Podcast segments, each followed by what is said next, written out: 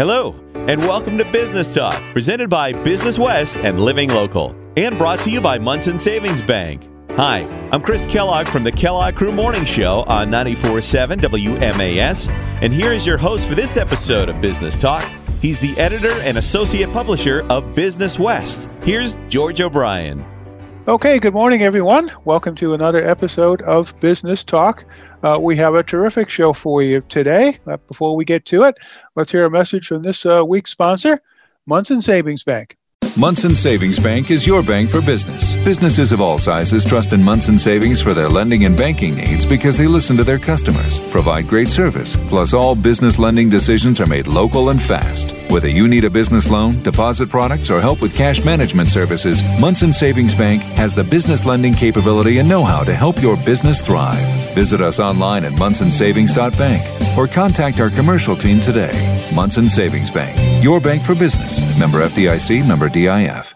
Okay, we are back on Business Talk, a podcast presented by Business West in partnership with Living Local. My guest today is Dr. Robert Roose. He is the Chief Medical Officer at Mercy Medical Center. How are you this morning, Doctor? I'm doing very well, George, and thank you for having me.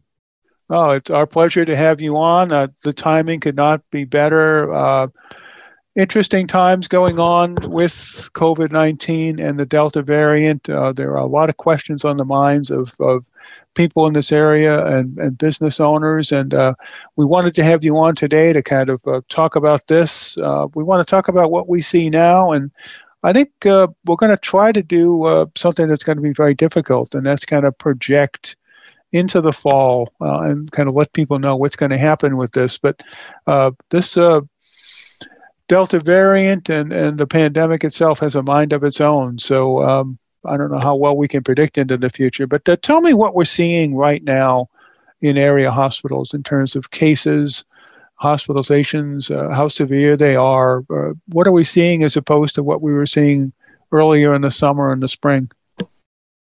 Well, let me tell you, George, I think you're absolutely right. This has been a pandemic that has constantly shifted and just when uh, we may think that we are you know approaching a period of, of sustained you know i wouldn't say remission but tamping down infections and hospitalizations there seems to be you know a resurgence around another corner. So it, it has presented many challenges and can be uh, it can be difficult to try to predict too far in advance not quite knowing you know the different wins that can come about uh, with this virus and also with the strategies that we have to prevent it. Certainly in area hospitals here in western massachusetts we have seen an increase uh, in cases um, both in terms of patients that have been testing positive for the coronavirus that is definitely driven by the delta variant uh, and that has actually uh, been a pretty significant increase yeah, and we've also seen then the corresponding increases in hospitalized cases. You know, when we look back about, you know, three months ago at Mercy Medical Center, for example, you know, we were in the very low single digits in terms of hospital cases, uh, you know, zero, one, two. And over the last uh, two months, really, we've seen that go now back up into the high single digits or even low double digits. And I know areas around uh, hospitals around us in this area have seen a similar increase. It's been about a fourfold increase from where we were a few months ago. And so there's definitely virus circulating, and it's it's causing severe infections still amongst amongst many people, uh, particularly as you know those that are unvaccinated. What is the, the data telling you? It, it, the numbers are, I'm assuming, higher in areas where there are lower levels of vaccination. Is it, it as simple as that? There is a clear correlation. Yeah, it's uh, if we looked at a map across the country, uh, and that would pair, you know bear itself out in virtually county by county, although maybe not precisely that that degree, but but largely on a on a sort of an aggregate level, it, it rings true. Areas with lower rates of full vaccination amongst the community members have had much higher rates of infections and hospitalizations. And then the converse also true. You know, here in the Commonwealth of Massachusetts, which has been one of the states that has had the highest rates of vaccination, we have been relatively buffered from this most recent surge driven by the Delta variant. Uh, we are in a much better place here than many, many states across the country. but Hampden County has a much lower rate of vaccination, not much lower, but a lower rate of vaccination than other counties in Massachusetts and, and even some other parts of the country. What are we seeing here specifically in Hampden County? Yeah, so you're right, and that's where these trends they can get down to the local level. Certainly, uh, communities uh, that have had not quite as high vaccination rates are seeing higher uh, test positivity rates, um, and you know we're seeing increases in hospitalizations here. I, I think that is very much related. Uh, Hampden County, uh, one of the counties in Massachusetts with a lower vaccination rate compared to some others, and we're seeing the effects of that here uh, in the hospitals in Holyoke, here at Mercy, at Baystate. Uh, certainly, uh, we've seen increases in hospital cases and test positivity, which is, you know, for us, it's a call to action uh, to continue to get out and, and, and be innovative in outreach to the community regarding the benefits of vaccination. And uh, there's been a lot of work that's gone into that, and I think there's still there's still more to be done. Interesting. It's hard to keep up with all the news that's coming out of this, but from what I'm understanding, uh, they're saying that uh, this variant is actually peaking in many areas of the country where it was surging. Uh, places like uh, Florida and some of the other states, maybe Texas as well. Uh, is that true? And, and what is contributing to that? I don't want to call it early peaking, but it, it would seem as though that that's a, pretty quick ascent and then a, then a peak and then a move back down again. Yeah. You know, I think to me, I, I would even take one step back uh, first. And it's striking uh, that we're now 18, 20 months into a pandemic. And there were at least seven states, if not more, that were seeing the highest rates of infection and the highest numbers of hospitalized cases now than at any point in the pandemic before, despite having access to enhanced treatments that would include treatments like monoclonal antibody therapies that could help protect against hospitalizations for those that were at risk. That includes, you know, treatments like remdesivir and steroids and other meds that could help those that are the most critically ill and prevent uh, death in those patients. And it includes, as we all know and have been talking about for eight, nine, ten months, you know, three authorized vaccines, now one of those fully FDA approved, that are highly effective against prevention of infection, but also prevention of hospitalizations. It is striking and, and, actually damning to some degree that, you know, at this point in the pandemic, we were still seeing many areas of the country with the highest rates than they've ever had in the last 20 months. I mean, it, is, it speaks to the severity uh, and the transmissibility of the Delta variant, but it also speaks to the fact that, you know, these public health strategies and these treatment therapies that we've had available to us, you know, they weren't uh, accepted, and there wasn't as high of an uptake in many areas of the country, and that's been uh, and that's and that's an unfortunate public health reality at this point. To assess uh, now whether or not those rates have truly peaked, or if there's still a potential that they could climb, is really uh, determined upon the local environment and you know how well people in that community now are deploying strategies uh, to, to prevent illness. And that could be everything as simple as the day to day habits that we, many of us, have become part of our routine, like masking, uh, washing our hands, you know, in many situations, uh, keeping distance from others, not gathering as frequently with large groups of people that we don't know. And, you know, I, uh, and, and vaccination, of course. And certainly because this latest surge has now uh, been going on for over a month, going into two months, you know, many of those areas, uh, I, I know there's been changes in individual behavior and also uptake of things like vaccination that can start to have an impact pretty quickly. So it, it's possible that some of those rates are, are peaking. We may see them start to plateau and come back down. That would be a very good thing. Uh, but without deploying, a, you know, those strategies, you know, this virus will continue to infect anyone who's vulnerable uh, to, to, to infection and is not protected. Okay. This is Business Talk, a podcast presented by Business West in partnership with Living Local. I'm George O'Brien, the editor of Business West magazine. Uh, we're talking with Dr. Robert Roose. Uh, he's the chief medical officer at Mercy Medical Center. We're talking, of course, about the Delta variant, what we've seen, and what we could possibly see. Uh, Dr. Roose, uh, businesses uh, at this time, most of them were planning to reopen if they hadn't already reopened. Uh, and they're looking for guidance as to maybe what they should be doing in terms of masks and vaccination mandates. What's your best advice to small and large businesses in this region as we come up to the fall?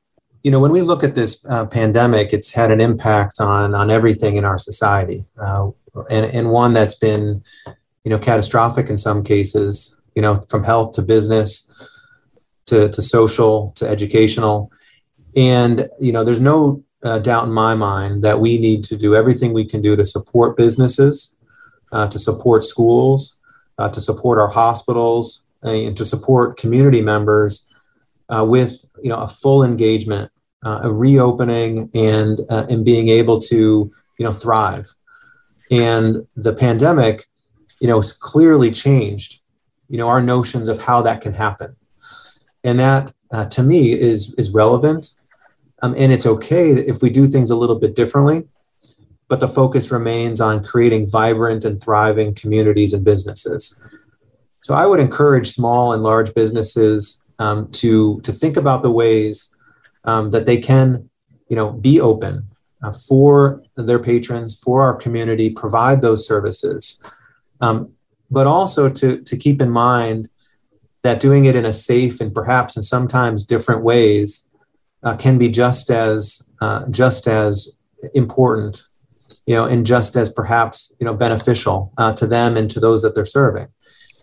You know, at a at a decision level, you know, we really need to look at, you know, where we are in the pandemic uh, in terms of if, you know, we would consider mandating things like masks uh, or vaccination. You know, I think it's appropriate for uh, individual businesses to think about those things and how uh, they can do their part to keep people safe and to send positive messages uh, to the community while remaining open. You know, the individual decision about uh, requiring vaccination is one that each you know business owner will have to make, and certainly in healthcare, you know it was a unanimous decision amongst the hospitals and healthcare organizations in Massachusetts uh, that requiring vaccination amongst its employees was an important uh, and critical uh, move to ensure patient safety, colleague safety, and send a message to the community that you know this is how we are going to emerge through this and be stronger as a result of it. And I think business owners can, you know, should look at it perhaps through that same lens and, and consider, you know, similar actions. Uh, for those, for, you know, and along with that, I think masking is something that in in an environment where there are frequent infections, um, it is it is one of the relatively easier deployed tools to help keep people safe, and would recommend uh, for for community members, you know, masking um, in areas that are indoors, as well as those that are outdoors with large numbers of people uh, that could be gathering, such as significant events. Uh, that will help us keep our rates down, and that will ultimately help the community thrive and continue to reopen and mm-hmm. put put most of this pandemic to the extent that we can behind us. Okay, thank you. Uh, the, the prevailing sentiment I'm hearing for a lot of people is that you know they just want to move on. They want to get back to where they were. They want to get back to normal. I'm one of those people that, that caught myself uh, without a mask uh, a, a, few months ago. I, I, just I had put them all away. I think people had. They just okay, we're done wearing masks now. And then uh, I, I, had many in my car and in every suit jacket pocket. I, I had masks, and, and, then I found myself looking for them. Uh, what do you say to those people who just want to put this pandemic behind them and move on and get back to normal. I think we've all been a little premature yeah. in declaring victory against this thing, but uh, yeah, there is certainly pandemic fatigue out there. Oh, there, there absolutely is, and and to those people, I would say I I don't know if I've met anybody who doesn't have, you know, some of that sense of pandemic fatigue. You know, certainly myself included. We we all want to be through this. This has uh, been something that that carries very few silver linings. Uh, you know, the idea that you know, we would mask um, and, you know, think about the numbers of people when we gather and, you know, the distance that we keep from the people that's, that we love or those that we interact with regularly. Those are, you know uncomfortable and, and unfortunate uh, you know byproducts of you know trying to keep people safe uh, and at the end of the day I th- we all want to get through that so i share a high degree of of sympathy and empathy for that uh, sentiment um, i just call upon people you know to think about um, the reasons why we do the things that we do and how the how those behaviors can impact others and in some cases you know these may be things that we consider for much longer uh, than just the next couple of months. You know, I myself, you know, I lived in New York City for eight years and I rode the subway and, and buses on a regular basis. I, I didn't have a car. I was constantly interacting with, with countless thousands of people you, you don't know, you know, breathing the same air, touching the same railings, uh, and doing things without even a, a second thought most of the time you know it's hard for me to think about going back to a world where you know all of those things will be done the way that we did them before. You know, we may approach the world a little bit differently uh, in terms of how we're all connected, uh, how the how the how the economy across the world is connected, and how each of us can have an impact on someone else at something so basic as as health and safety. So, you know, I think for those, so I think from that perspective, you know, I encourage people to just, you know, take an opportunity to to think about how from that from their own perspective you know this pandemic may ch- shape their future behavior and and try to try to build that resiliency and take some of the and realize some of those strengths so that this collective you know trauma that we've all been through and that we're tired of and fatigued from becomes an area where we can hopefully find some strength in the future. Okay. So now the question i'm, I'm pretty sure you can't answer but i'll, I'll ask it anyway. What what are we thinking about when we think about this fall, um, just the rest of the year? Is there any way to project what this fall and maybe uh, you know, early in the winter are, are going to look like? And, and if not, what are the factors that are going to determine? No one wants to go back to where we were last year with, uh, you know, Thanksgiving spent uh, away from family and then the holidays spent away from family and uh, just not being able to do the things that we want to do. No one wants to go back to that. And, and I'm not saying we're going to, but is there any way to project what the coming months will be like here? So uh, it's very hard to, to put out the crystal ball. Uh, I do think that there are many factors at play. And, and to me, perhaps the most important factors, and that, and I think also have me uh, somewhat um, you know, I try to be optimistic uh, as well. I, I, really try to see the possibilities of how we get through this quicker. The, the thing that's going to drive this most significantly, particularly in New England, is going to continue to be vaccination rates. Uh, and we are looking now at a potential um, next phase of the vaccination campaign to include booster vaccines and an expansion of existing efforts to to vaccinate individuals who have not yet received any or have been partially vaccinated. You know, the circumstances that will help us uh, predict or what will determine, you know, how the pandemic will look at around Thanksgiving really are, you know, a factor of, you know, how virulent the current strain of the virus will be. You know, to what degree is the population protected either through vaccination or through a history of natural infection? and what are the behaviors that people take that would either increase or decrease the risk of of, of transmission or the, of the infection continuing to spread you know i think here we we have a very good rate of vaccination and i and i am encouraged and hope that that will just continue to go up over the next uh, two months you know if the delta variant uh, continues to be the predominant variant which it seems you know then we should have good protection, at least against the severest illnesses uh, with vaccination. What I don't know, and I don't think there's a good assessment at this point in time, is how many people may have protection also from natural infection. And then also an assessment of how people are engaging in their day to day life uh, that would increase or decrease their risk. So, my expectations for the fall, you know, as we know that school is going back into session, as there are some large events that are are scheduled, you know, as people gather more indoors, as the weather uh, perhaps gets colder, you know, my prediction is that there will be increases in infections, uh, and there will be increases in hospitalizations. Uh, but if we can push and escalate, you know, vaccinations uh, over the next several months as we have, and then also expanding to boosters, and we encourage and people continue to take some precautions like masking in areas at higher risk, and we will not see those rates go up uh, to prior levels, and we we will be gathering with the people that we that we know and love at Thanksgiving.